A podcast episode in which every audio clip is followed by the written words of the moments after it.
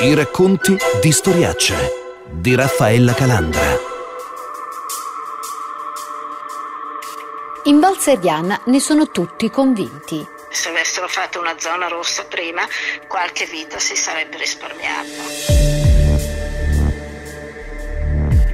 Il dilemma di Anna Maria è lo stesso di altre centinaia di persone della Bergamasca, familiari delle troppe vittime del coronavirus, che dopo aver sperato in quei giorni tra febbraio e marzo di avere la zona rossa, ora chiedono di sapere perché invece non arrivò mai e lo fanno con decine e decine di denunce portate in procura nel più complesso dei filoni d'inchiesta sulla gestione dell'emergenza nell'area dove il contagio ha ucciso un'intera generazione. Ma dietro queste denunce, che come sapete stanno alimentando un fascicolo che porta i magistrati ad ascoltare dopo i vertici della regione Lombardia anche il Premier e i suoi ministri, dietro queste denunce ci sono vite di persone, di famiglie stravolte in quei giorni più terribili dell'emergenza Volti spariti dall'oggi al domani con le loro storie che ora riaffiorano dietro le carte bollate, insieme ai tanti interrogativi sulle ragioni che hanno trasformato la Val Seriana e la provincia di Bergamo nel suo insieme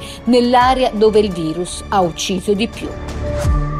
Sono storie di confusione, di solitudine, di incertezza dei provvedimenti. Sono storie che devono far riflettere la speranza dei familiari delle vittime riuniti nel comitato Noi denunceremo per dare giustizia a quei morti e lasciare insegnamenti per future e temute seconde ondate primo filo rosso è um, la mala gestio del sistema sanitario, soprattutto lombardo, questo è, è, quello che fa da contorno a tutto quello che è stato detto. All'interno di questo c'è eh, la mancata chiusura dell'ospedale di Alzano, la mancata istituzione della zona rossa e soprattutto eh, la carenza di interventi dei medici di medicina di base perché non potevano intervenire. Non potevano intervenire, uno perché c'era questa delibera del 23 marzo che impediva ai medici di poter eh, andare a visitare pazienti che presentavano sintomi Covid. Due, perché proprio loro, a prescindere dalla delibera, non avevano nemmeno mezzi di protezione, non avevano protocolli di intervento, eh, non, non, non, avevano alcun collegamento con le aziende sanitarie territoriali, sono stati lasciati da soli tutto questo diciamo, è eh, quello che viene riversato in ogni denuncia. All'avvocato Consuelo Locati arrivano a decine ogni giorno le testimonianze di persone che vogliono condividere le loro storie dei giorni della grande emergenza nel Bergamasco per trasformarle in denunce per i magistrati. Storie di distacchi e sensi di colpa anche. Storie di lutti come quello di Anna Maria Cortesi che ha perso il padre e ha visto il marito andare via con l'ambulanza per un contagio avvenuto forse all'interno dell'ospedale di Alzano Lombardo dove il virus girava ben prima che fosse individuato nel primo caso e dove il pronto soccorso rimase chiuso solo due ore e anche questo è un filone d'inchiesta. Sì, ho perso mio padre in contemporanea avevo mio marito in ospedale. Con mio padre è andata, è stata una cosa velocissima, nel senso che non c'è stato quasi il tempo di rendersi conto. Io avevo mio marito a casa malato, nel frattempo andavo da mio padre malato, non sapevamo ancora di coronavirus. Lui era stato a fare un esame in ospedale ad Alzano, un esame di controllo Dopo una settimana si era malato e non stavo bene nemmeno io, però andavo da mio padre, 88 anni, stava benissimo. Quindi ho anche questo senso di colpa, nel senso penso di aver portato io a casa, a casa la malattia. Lui stava bene, andava in bicicletta, avrebbe voluto andare a caccia nonostante noi lo tenessimo sotto controllo. Quindi una persona che stava bene e appunto dicevo una settimana dopo dopo, di, dopo, che era iniziata la malattia di mio marito eh, si è ammalato mio padre. L'ospedale di Alzano Lombardo che è uno degli ospedali eh, su cui diciamo adesso ci, ci sì, si sofferma anche per, per, la gestione diciamo, ecco, esatto, della gestione del pronto soccorso. Sì, sì, infatti. Infatti noi abbiamo realizzato dopo quando poi mio marito era, era, in ospedale, ho realizzato che lui era andato ad Alzano il 18 febbraio e quindi da lì ho cominciato a fare due conti di incubazione eccetera e i 7-8 giorni ci stavano e poi si è ammalato insomma. E poi 7-8 giorni dopo, classico, incubazione, si è ammalato mio padre cioè le cose, i conti sono tornati tutti. Proverebbe che appunto anche al, attraverso l'ospedale di Alzano, anche già prima diciamo c'erano transitati persone con... con... Eh, ormai sembra che sia cosa abbastanza nota, almeno dalle notizie che si hanno dalle cronache che si sono sentite, pare che altre persone ancora prima del 18 febbraio siano, abbiano avuto problemi nell'ospedale di Alzano in alcuni ospedali. Che la malattia che... girasse, che la malattia girasse già da prima, diciamo sì, che, fosse, sì. eh, che, fosse, che fosse riconosciuto a Codogno il 21 febbraio, questo ormai sembra assolutamente sì. chiaro. Anche però appunto eh, il tema lì è la gestione dell'ospedale. Certo. È, è veramente esplosa la situazione. Eh sì, nella provincia di Bergamo purtroppo ci sono stati eh, una, un, un, picco così alto di, di vittime da, sì, da, da... Il clima qui era una cosa, adesso io non so di dove sia lei. Io vivo a Milano, quindi anche a Milano è stata faticosa, ma non quanto Bergamo qui da noi il clima sarà che forse ecco, noi stavamo, alcune famiglie come la mia stavano vivendo un periodo particolarmente pesante, io in quarantena perché avevo mio marito in ospedale, mio padre era morto il giorno prima del ricovero di mio marito, cioè questo susseguirsi di eventi che non ti danno il tempo di pensare, eccetera, insomma ti trovi lì, ti trovi lì, sei lì e cerchi di di rimanere lucido e di andare avanti e vedere il da farsi, insomma.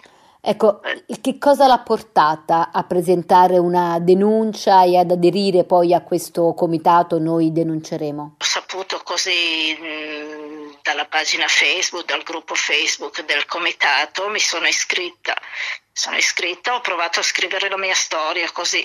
Ovviamente tutto, niente di tutto questo vi potrà, ahimè, ridare i vostri cari, no, però no. in qualche modo, diciamo, anche per tutto quello che loro e che voi avete vissuto, diciamo, avete bisogno di capire che cosa non ha funzionato. Certo, certo che cosa non ha funzionato e guardi, la cosa che io ripeto sempre, se c'è qualche responsabile, e io non voglio vendetta, ma se c'è qualche responsabile, ecco, che faccia il favore di fare un altro mestiere, perché probabilmente questo non è il suo.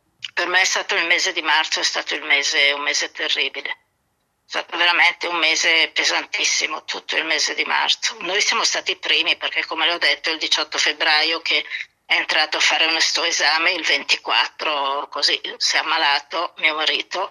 Il primo marzo più o meno, 1-2 marzo si è ammalato mio padre e il 10 è morto. Suo marito era andato in ospedale per fare un esame di tutt'altro genere? Lui era andato il 18 febbraio per fare un ecodoppler. Quindi nulla che avesse a che fare con problemi no, respiratori? No, no, poi invece ha iniziato con questa influenza, ne ho avuto una forma anch'io ha iniziato con questa influenza, con febbre, che però io, mio marito è rimasto qui a casa tre settimane prima che lo ricoverassero. Antibiotico, tachipirina, la solita tachipirina, poi ho chiamato un giorno ho chiamato il 112, erano pieni di lavoro, mi hanno detto signora se respira ed è lucido, guardi la richiamiamo noi fra qualche ora. Mi sembrava persino di aver capito male, in effetti era così, mi ha richiamato dopo qualche ora mio marito sembrava riprendersi un momentino, il giorno successivo avremmo avuto la radiografia, quindi abbiamo aspettato, l'ho portato in ospedale il giorno successivo per la radiografia. Nel frattempo, in quegli stessi giorni, ho avuto il problema di mio padre che è morto aveva mio marito dalla radiografia è risultato polmonite interstiziale da coronavirus ed è stato inviato al pronto soccorso, eccetera.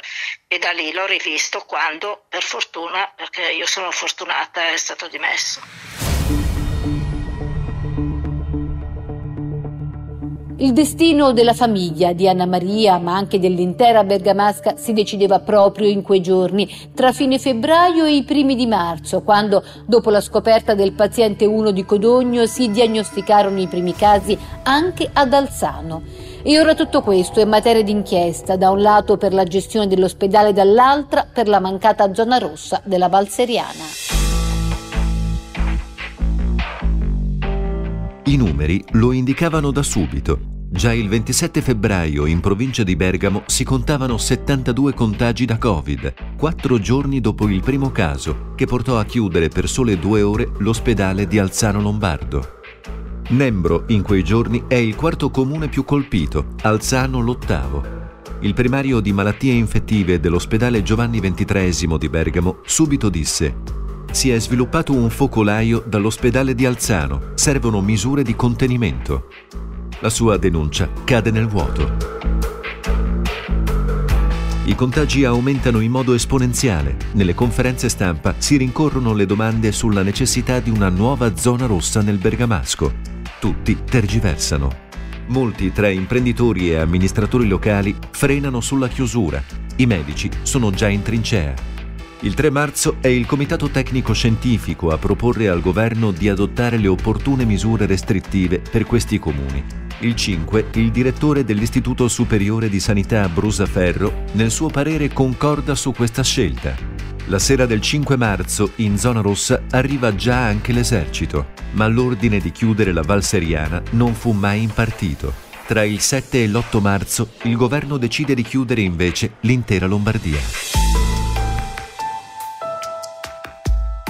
Quando era stato mandato l'esercito in vista della, della delimitazione della zona rossa i cittadini eh, anelavano che fosse istituita questa zona. La pressione probabilmente della parte economica è stata più forte rispetto a questa tutela della salute pubblica dei cittadini. Questo è quello che le persone nelle denunce eh, rilevano e rilevano in maniera molto ferma e decisa.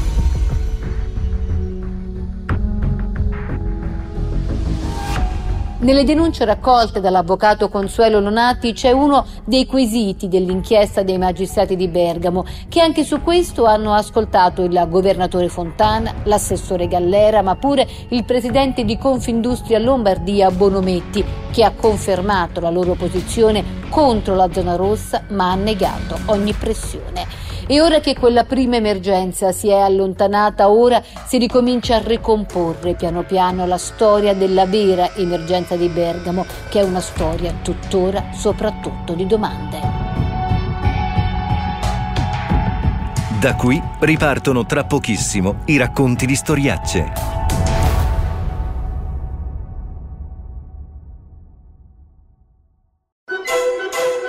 I racconti di storiacce.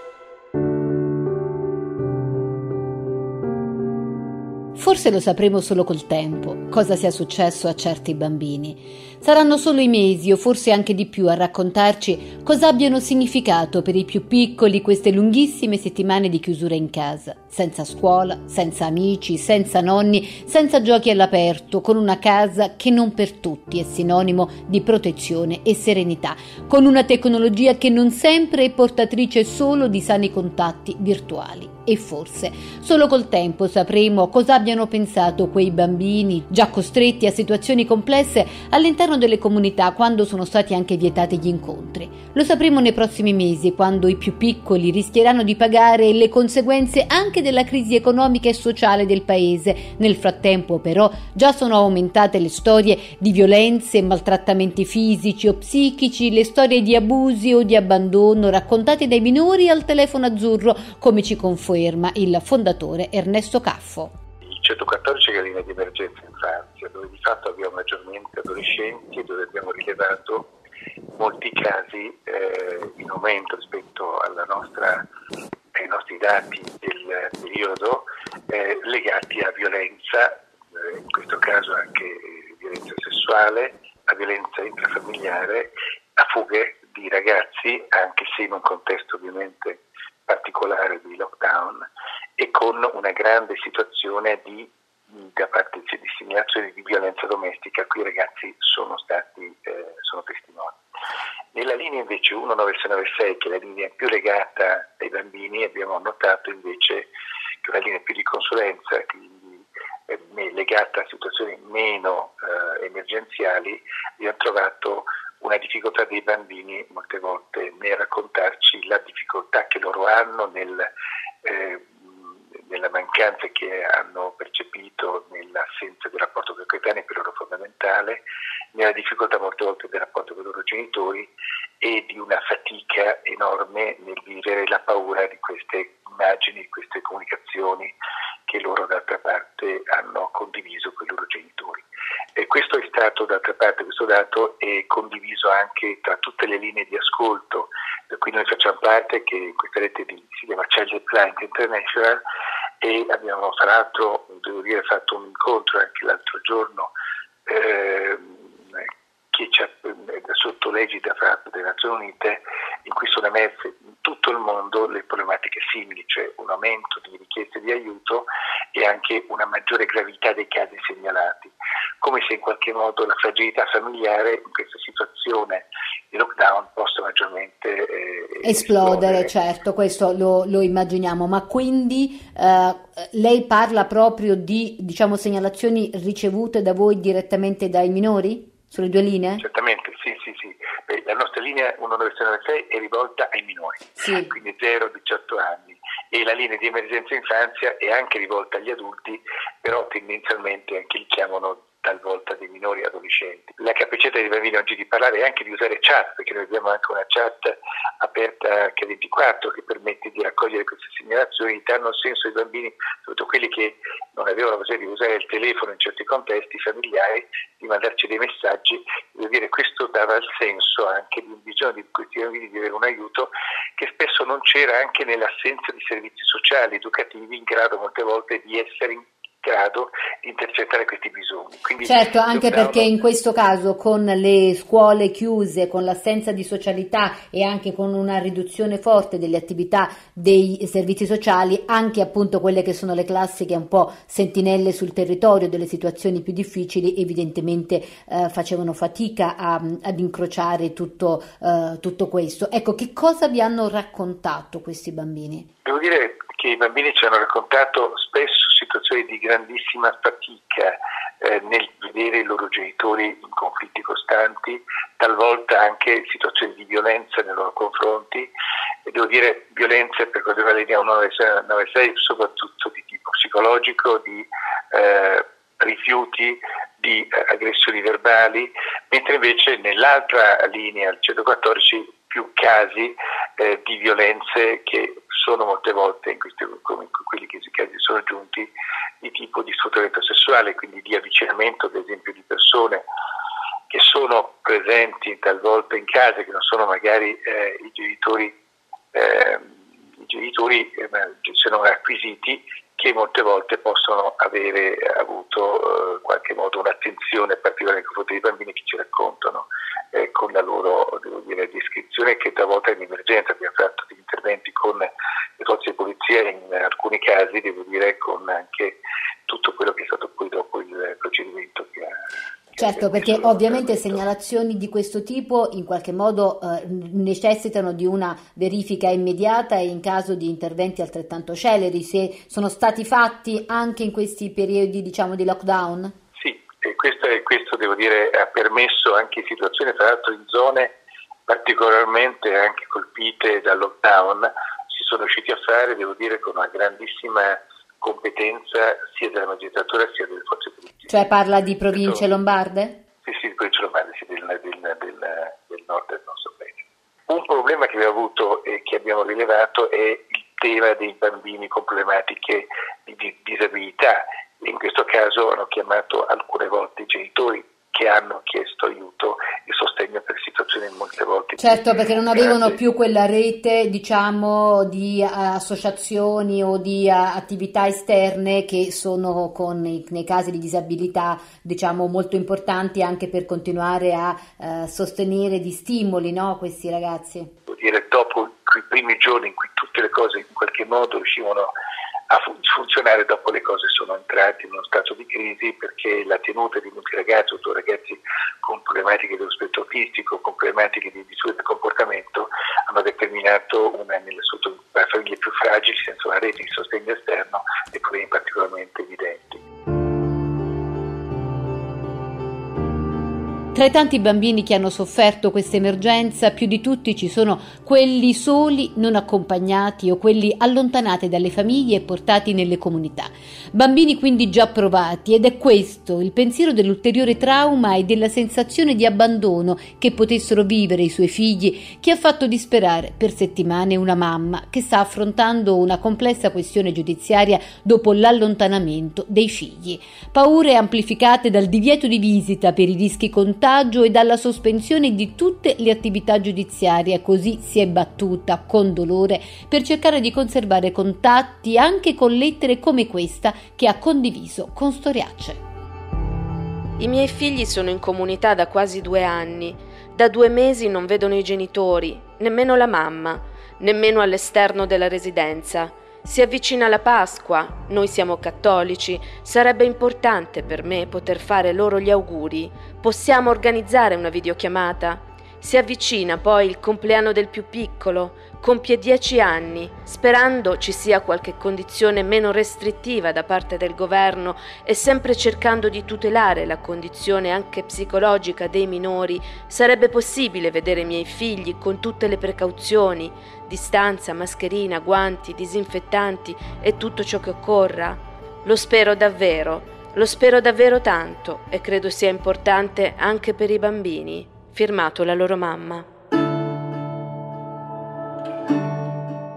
Ora anche per la giustizia minorile stanno lentamente riprendendo tutte le normali attività, in gran parte interrotte in questi mesi, perché la giustizia si è fatta trovare impreparata a situazioni di emergenza, ammette il procuratore dei minori di Milano, Ciro Cascone, che riconosce come si siano dovute trovare soluzioni veloci a situazioni sconosciute e questo ha comportato appunto anche il divieto di visita nelle comunità. Sì, ma questo dieci anni fa, 15 anni fa, avessimo cominciato a innovare, migliorare, cambiare sistemi che veniva segnalato che erano un po' obsoleti, vecchiotti, farraginosi, lenti, complicati, inutili.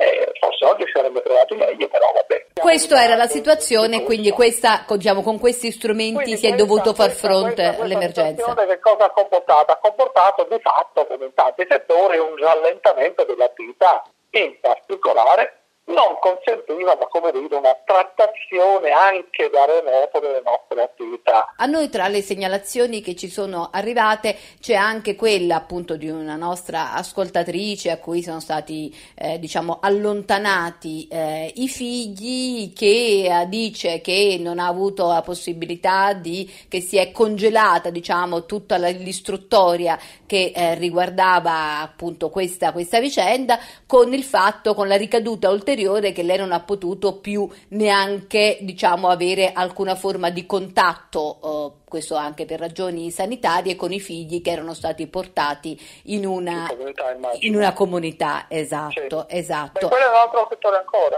c'è un altro campo ancora da arare nel senso che da subito ad esempio giusto per entrare eh, eh, abbiamo avuto purtroppo molte segnalazioni, lamentele, deglianze, eh, le comunità in qualche modo, eh, anche di massa, hanno cominciato a chiudersi totalmente perché eh, avevano il terrore più che il timore di poter essere veicolo eh, di contagio, di poter diventare focolaio infettivo. Eh, le comunità sono un po' come le RSA, dobbiamo tutelarle, le RSA purtroppo non sono state molto tutelate, con le comunità che c'è stato abbiamo dato indicazioni alla buona perché ci chiamavano per chiedere consigli più che altro, perché noi possiamo dare, però le indicazioni, i consigli che sono stati dati un po' dappertutto, su tutto il territorio nazionale, era di limitare eh, gli incontri con l'esterno, nel senso che, come sa, ah, certo. in comunità spesso escono, il fine settimana escono, oppure i genitori, i parenti vanno a fare visita dentro, a un certo punto c'è stato un lockdown totale anche loro perché avevano proprio questo terrore.